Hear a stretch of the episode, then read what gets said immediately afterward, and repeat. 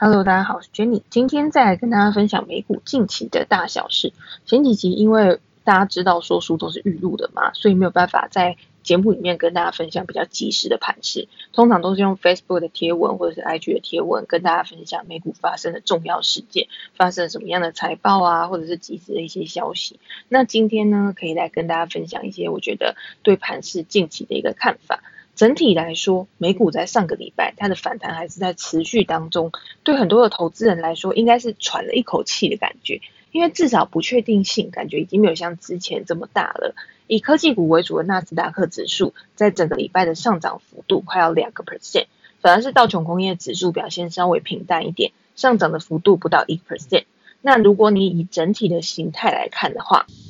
我们可以看到，科技股里面表现比较强势的，应该算是半导体类股的反弹，像是 NVIDIA、AMD、Intel 等。然后他们上个礼拜的整个礼拜的涨幅都五个 percent 以上。大型科技股、大型科技巨头的表现也很不错。除了 Tesla 在近期的股价表现也非常强势，过去一个多礼拜的涨幅就达到了三十个 percent 以上。你会看到这些大型科技股，因为他们基本面体质本来就很好。那再加上一些催化剂，如果有些事件的因素啊，像 Tesla 就是德国的工厂开始开工，然后开始可以去做交付嘛，大家对于它未来的交车数预期都会比较乐观。我们在之前的贴文，我们在之前的 Facebook 也有分享。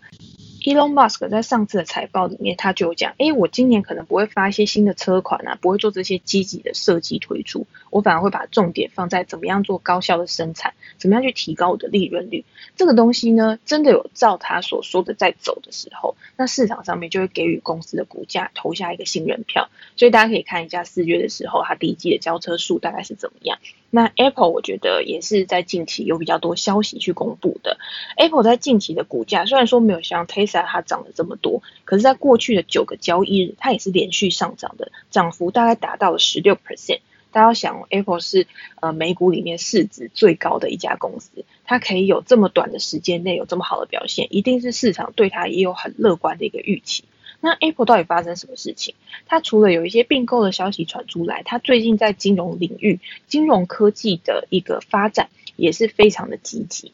最重要的一个消息呢，我觉得还是它想要去推出它硬体的订阅这个消息。虽然说还没有被证实，公司它目前还没有说，哎，我就是什么时候要去推出。可是这个东西是很令人去期待的，因为它等于是翻转了过去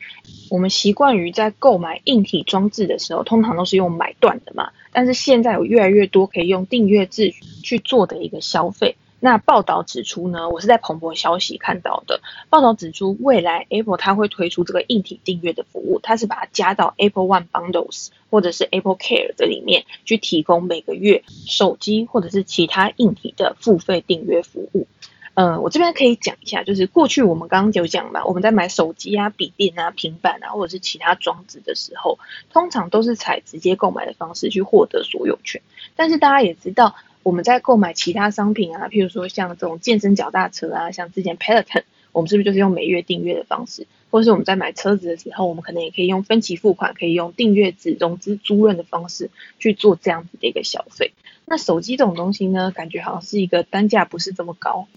而且对我来说，手机到目前为止至少是一个我很贴身的东西嘛，我所有东西都存在里面，每天手机都不会离开身体。因为我用那种订阅制的方式，我第一个会想到就是，诶。那我的资料它会存在哪边？那现在云端其实是一个很普遍的东西，可能很多人还没有习惯这样子的储存模式的时候，在未来有可能会因为这样子进一步的慢慢去改变你的生活、你的消费、你的储存的习惯。我们未来呢，我们的使用习惯可能会从我们过去我们就是习惯有一个东西，然后我们拥有所有权，到慢慢的变成我们只是拥有它的使用权而已。那这样子对于我们有什么好处？这个是我们现在会去想到的东西嘛？可是更重要的是，这样对 Apple 到底有什么好处？这是 Apple 的商业模式很大的一个改变。那如果他这样子去推出，如果他真的这样去做了，一定会造成市场上面，我觉得至少是一个很轰动的事吧。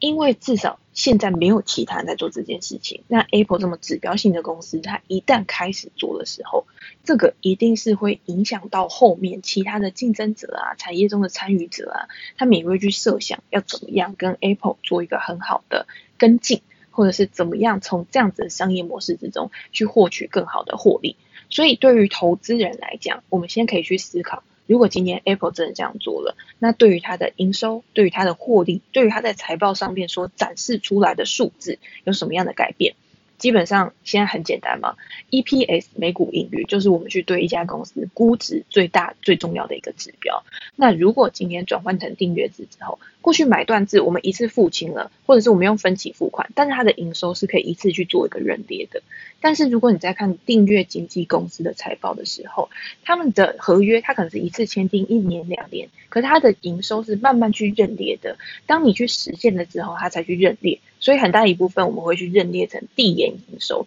也就是未来可以去认列的营收。那在订阅经济的公司上面，我们在看它的指标的时候也会有所不同。这个是我们要去想，Apple 如果真的做这件事情之后，它在财报上面一定也会有很大的一个转变。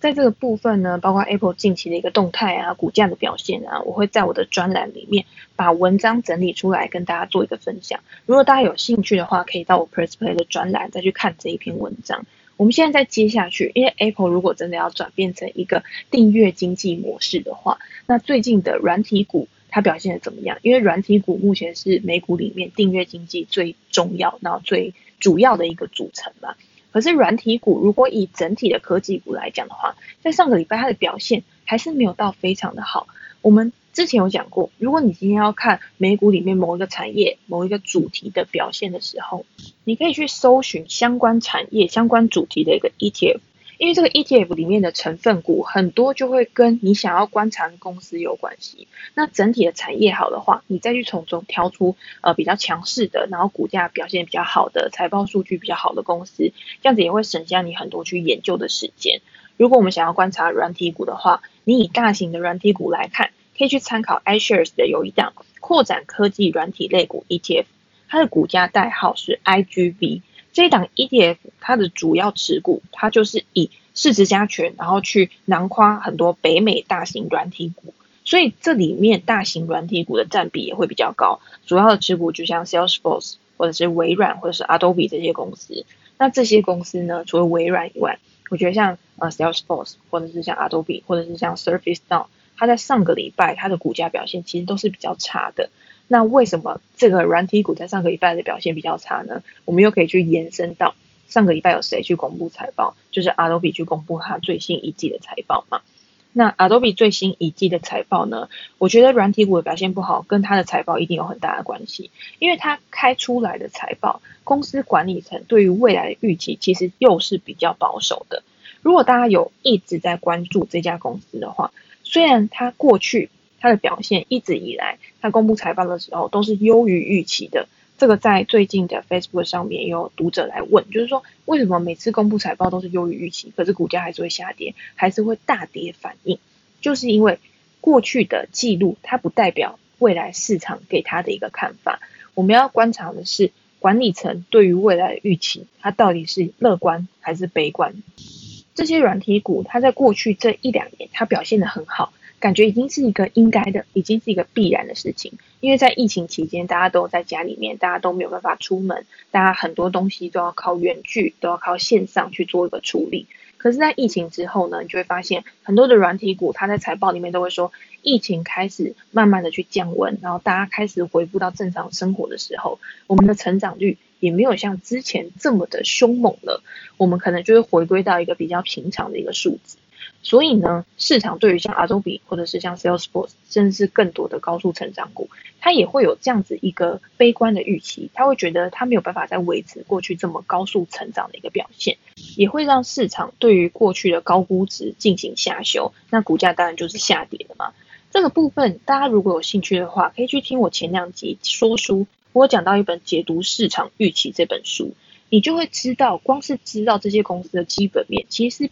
不够的。除非你是一个非常非常纯正的价值投资人，你有去算出公司的一个内在价值，那你也要非常有耐心，然后非常有定力，在市场它一直疯狂上涨的时候，你就是要去等待一个被低估的价格去买进。那如果今天我们没有办法做到这样的事情，因为看到别人都在赚钱，看到每一个股票都涨那么多的时候，你有没有办法真的守住你原本的一个原则？如果你真的买入了一个高估的股票，或是你买入了一个价格看起来非常高的股票，用这本书里面的一个概念，也就是预期投资法，你会知道我们去反推现在的价格，它去反映这家公司它的一个基本面、它的一个事实的时候，是高估、低估还是持平？如果今天是高估的话，就代表现在这个价格，以整体市场所有的参与者、所有的投资人来说，它是更乐观的。那你今天买的股票，如果今天涵盖了非常高的一个乐观成分，非常高的一个灌水成分的时候，你在风险的承担上面，一定就比那些买低估的投资人承担的风险还要更高。好，我们回到 Adobe 这家公司上面，公司给的本季营收指引，它是比较保守的。在上一季的时候，其实管理层也是给了一个很保守的预期，所以在上一季财报公布的时候，它也是大跌。今年以来呢，Adobe 的股价下跌仍然超过十个 percent 以上。当管理层自己都对公司未来的营运表现比较不乐观，或者是比较保守的时候，你要怎么样去营造市场上面激情的一个预期？要怎么样去引发这个股价的一个上涨，也会是比较难的。不过，如果从电话会议里面啊，公司管理层他的一个说法来说的话，其实你也可以去想啊，那现在的价格去反映公司管理层的一个说法，那现在到底是过度乐观，还是过度悲观，还是持平？那我自己是不会到过度悲观的一个想法。因为在市场对公司不感兴趣的时候，你从基本面去看，Adobe 过去的一个营运记录，真的有这么不好吗？它的营收跟它的获利表现，是不是还是在一个稳健成长的一个趋势上面？再加上管理层他目前提到，他未来的一个成长策略，他未来的成长来源是要靠哪些业务？是他现在在竞争方面非常激烈的业务，还是他有新的成长来源？然后去考虑这个东西，这个成长。可以灌注到它现在的合理价格是多少？那这个我也有在我的专栏里面也有写 Adobe 相关的分析，有兴趣的读者可以去看一下。那接下来呢，除了我们这个刚刚讲的大型软体股之外，小型软体股你也可以去参考很多的云端类 ETF。所以呢，这边会有更多不一样的主题，比如说像网络安全啊，或者是像这种电商啊，或者是像其他的呃各式各样的主题。那最后就是再提醒大家一下，就是我们在看这些公司，然后在观察这些主题是 ETF 的时候，你的观察角度、你的操作策略不能跟大盘的 ETF 一样，反正我就是越跌越买，越跌越买。因为你在做这些主题式 ETF 的时候，其实你就是在做主动选股，你还是要有一定的停利停损的策略。那我们在观察这些主题式 ETF 的时候，你用不同的角度，譬如说我是真的想要长期投资这个产业，或者是我用这个产业的 ETF 走势来找到我想要投资的好公司。那不同的目标、不同的目的、不同的持股周期。就会影响到你的决策，到底现在该不该出手买进，还是应该要获利了结，还是应该要停损卖出？这个都是不一样的一个思考逻辑。那我也会把一些相关文章的连接放在资讯栏，有兴趣的就可以去点一下，然后看一下，复习一下过去的文章，到底你应该要用什么样的态度、怎么样的思考逻辑去看待这些主题式的 ETF。好。那最后呢，也因为很久没有分享盘式的东西嘛，所以后面呢，通常没有留 Q Y 的时间给大家，然后分享一下，诶，最近大家有什么问题呀？然后可以去做一个解答。那最近呢，也有读者就私讯我说，诶。我的 podcast 里面好像都没有 Q&A 的一个环节，可以跟古玩一样啊，然后做一些 Q&A 的环节跟大家给互动。我之前真的没有不想做 Q&A 的环节，只是因为我的问题感觉很少，大家可以尽量的抛一些问题给我嘛，这样子我也可以去想一些题材啊，或者是在呃 podcast 里面做一些更多元的内容，然后让大家可以更了解彼此，然后可以更有更多的一个互动。那今天呢，刚好挑了几个问题。我现在呢，就要回答第一个我觉得最重要的问题。有一位读者 J Lo 他问到说：“诶，Jenny 开 Netflix 如果开一点二倍速的话，会不会觉得声音变得太尖锐？”好，这个问题呢，我觉得其实有很多人都有一样的问题，因为很多人到现在他看剧或者是看影片的时候，其实还是没有很习惯去调高倍速。但是因为我已经蛮习惯这样子的模式，有的时候如果没有开那种高倍速的话，我会觉得诶。这个人讲话怎么这么慢，或者是听起来就是会有一种怪怪的感觉。可是这个我觉得真的是因人而异，就是你有没有习惯去听这样子一个速度？如果今天你开一点二倍速，你开一点五倍速的时候，你发现你没有办法很专注的去看对方在讲什么，你没有办法去吸收你听进去的东西的话，那你就调原本的倍速就好，没有说哎一定听得比较快，然后就一定比较厉害或怎么样。那我自己看剧或者是看一些比较轻松的东西，我真的会开到一点五倍速，因为 Netflix 最高就是一点五倍速嘛，除非你有开外挂。有时候可以开到更快。但是你开到两倍速以上的时候，你那个剧情会变得非常的怪。譬如说，以前我在看，呃，有一阵子在看陆剧的时候，如果你开到两倍速或者一点五倍速以上的时候，你会发现里面的人他哭的时候就会很像在笑。那你自己因为有荧幕嘛，那个影像呈现到你的脑海里的时候，其实你知道他是在哭，可是旁边的人就会觉得很奇怪，为什么就是感觉听起来又不像笑又不像哭？整体来说，这个音调就是非常的诡异，就对了。那我觉得如果你开快速然后去看剧的时候，还有一个很重要的东西，就是你必须要有一些想象力，然后跟一些脑补的一些能力，因为。开到一点五倍速，那个剧情它真的就是发展的比较快嘛。有的时候你必须要去设想，就是你必须要投入感情在那个剧里面。如果你没有投入感情在那个剧里面的话，你就没有办法去融入到那个氛围里。好啦，反正我就是一个看一点五倍速，然后你看三九啊这种剧的时候，还可以一直哭。然后看到某一些很感人啊，或者是很可怜的剧情的时候，你还是可以有非常充沛的情感的时候，那你就可以开到很快。所以我自己呢，就是一个。这样子的一个人，那刚好讲到剧嘛，也跟大家分享一下最近又追的什么剧。最近呢又看了迪士尼的卡通《青春养成记》这一部，其实我还蛮推荐大家去看的，因为迪士尼的卡通大家都知道，它不是只是给小孩子看这样子，大人去看迪士尼的卡通的时候，我不知道大家会不会跟我有一样的感觉，就是。里面这些寓意呢，投射到你自己的人生上面的时候，其实你会有很多的延伸思考，你会去回顾你过去这样一路走来，在小时候、在年轻的时候，或者是长大出社会了之后，每一个人生历程。有没有什么东西是，诶，我今天原本我在想的时候是很单纯、很简单，我原本的初衷，可是，在这么长的时间里面，人生的经验、人生的历练当中，慢慢的去消失，你有点忘记你过去、你的理想、你的目标、你的梦想的时候，在看迪士尼卡通的时候，好像都可以找回来的那种感觉，所以。这个青春养成记呢，其实我觉得它也是有一样的效果。这个就是迪士尼它很厉害的地方，就是它怎么样都可以把一个卡通，就是拍的老少咸宜。小朋友看呢，当然就是看那些动画，看那些很缤纷的色彩，但是老人。就是长大的人，他看完之后呢，他就会觉得在卡通里面重新找回自我，会心一笑的这种剧，我自己是还蛮喜欢的。那如果是 Netflix 的话，最近我看的《社内相亲》这个搞笑的喜剧，我自己会觉得里面的剧情呢，它就是完全没有那种很悲伤啊，然后很痛苦的那种人生经历，完全就是一个很搞笑的一个剧情，我自己会觉得蛮有趣的，推荐大家可以呃。依照自己的当下的一个情况，然后或者是你想要选择比较轻松的喜剧啊，或者是比较感人的剧啊，然后去挑选你想要看的片。好，那我们下一个呢，当然就回答一个比较严肃的问题。在 Podcast 有一位读者，Kulow FBB，这个发音呢不一定很准，不过呢，反正就是 K U L O E Y F B B 这位读者，他问到说，波克夏股价三月以来几乎不受战争的影响。每天都小小创新高往上爬，不论三大指数是涨还是下跌，近期都是如此。想请问 Jenny，波克夏的投资组合可能会是什么样的配置，它的股票才可以表现得如此之好吧？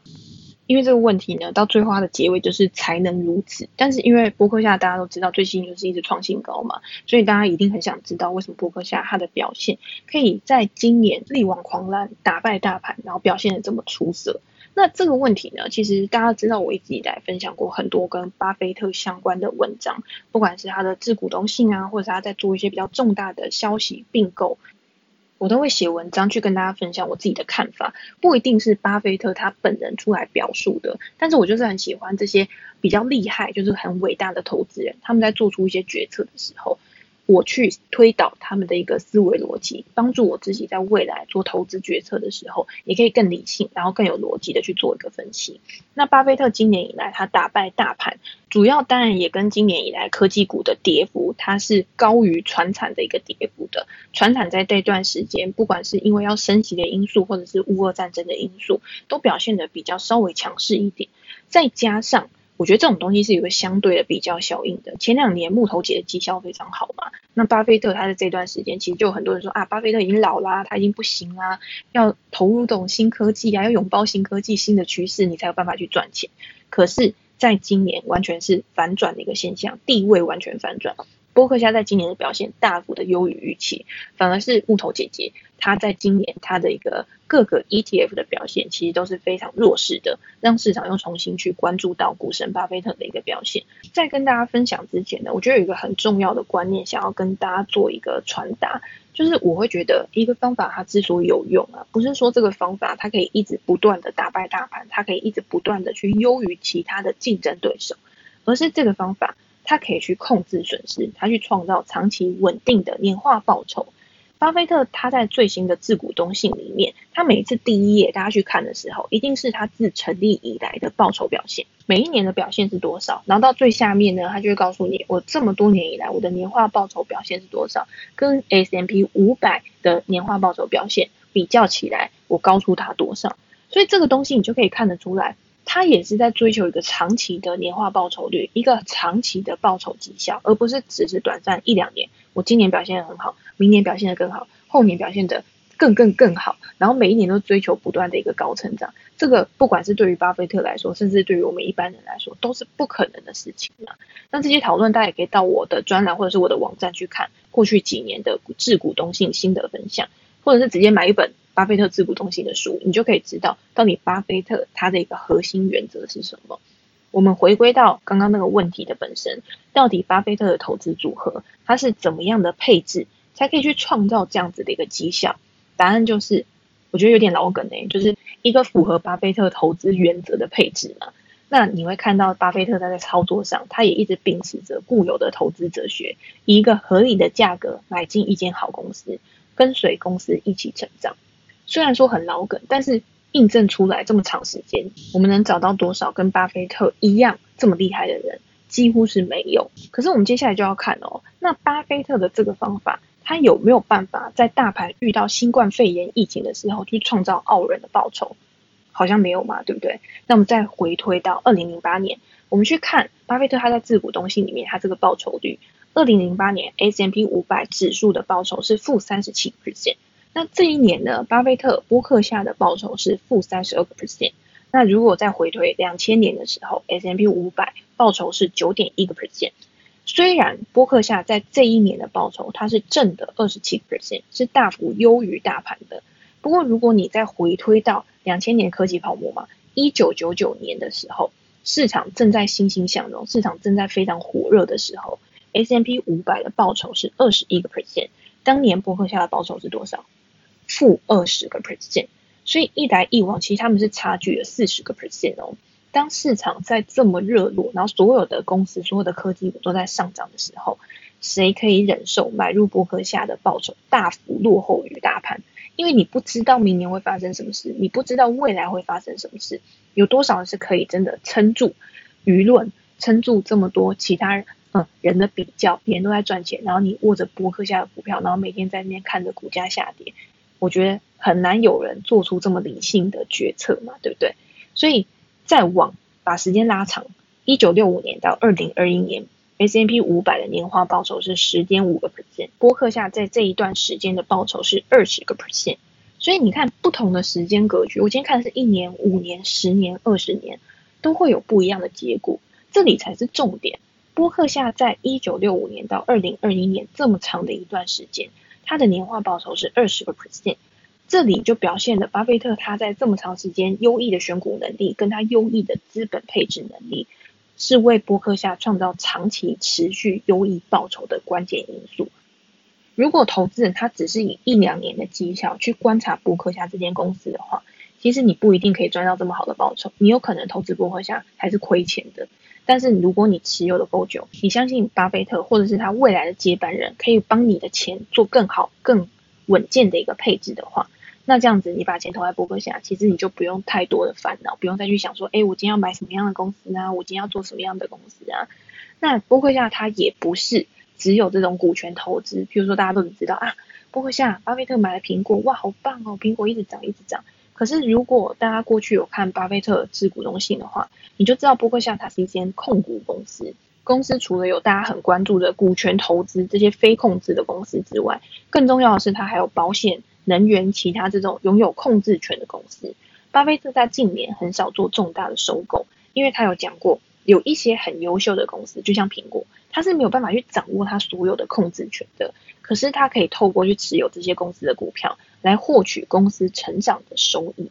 股权投资为波克夏带来利益，那其他传产的业务在疫情之后经济复苏的趋势之下，也开始为公司带来巨大的收益成长，包括金融、能源、铁路、制造业这些公司。这些公司呢，它的成长率在这一段时间，它表现的是比科技股、软体股、云端产业来的高的。可是这有可能也只是一个暂时一个波段的现象嘛？只是在这段时间，因为可能科技股它已经涨很多了，大家会觉得，诶，它的潜在上涨的报酬可能没有像传产股这么多，所以这个时候市场上它的资金一定会往低处流，因为它可以获取更多的报酬，去推升这些公司的股价上涨。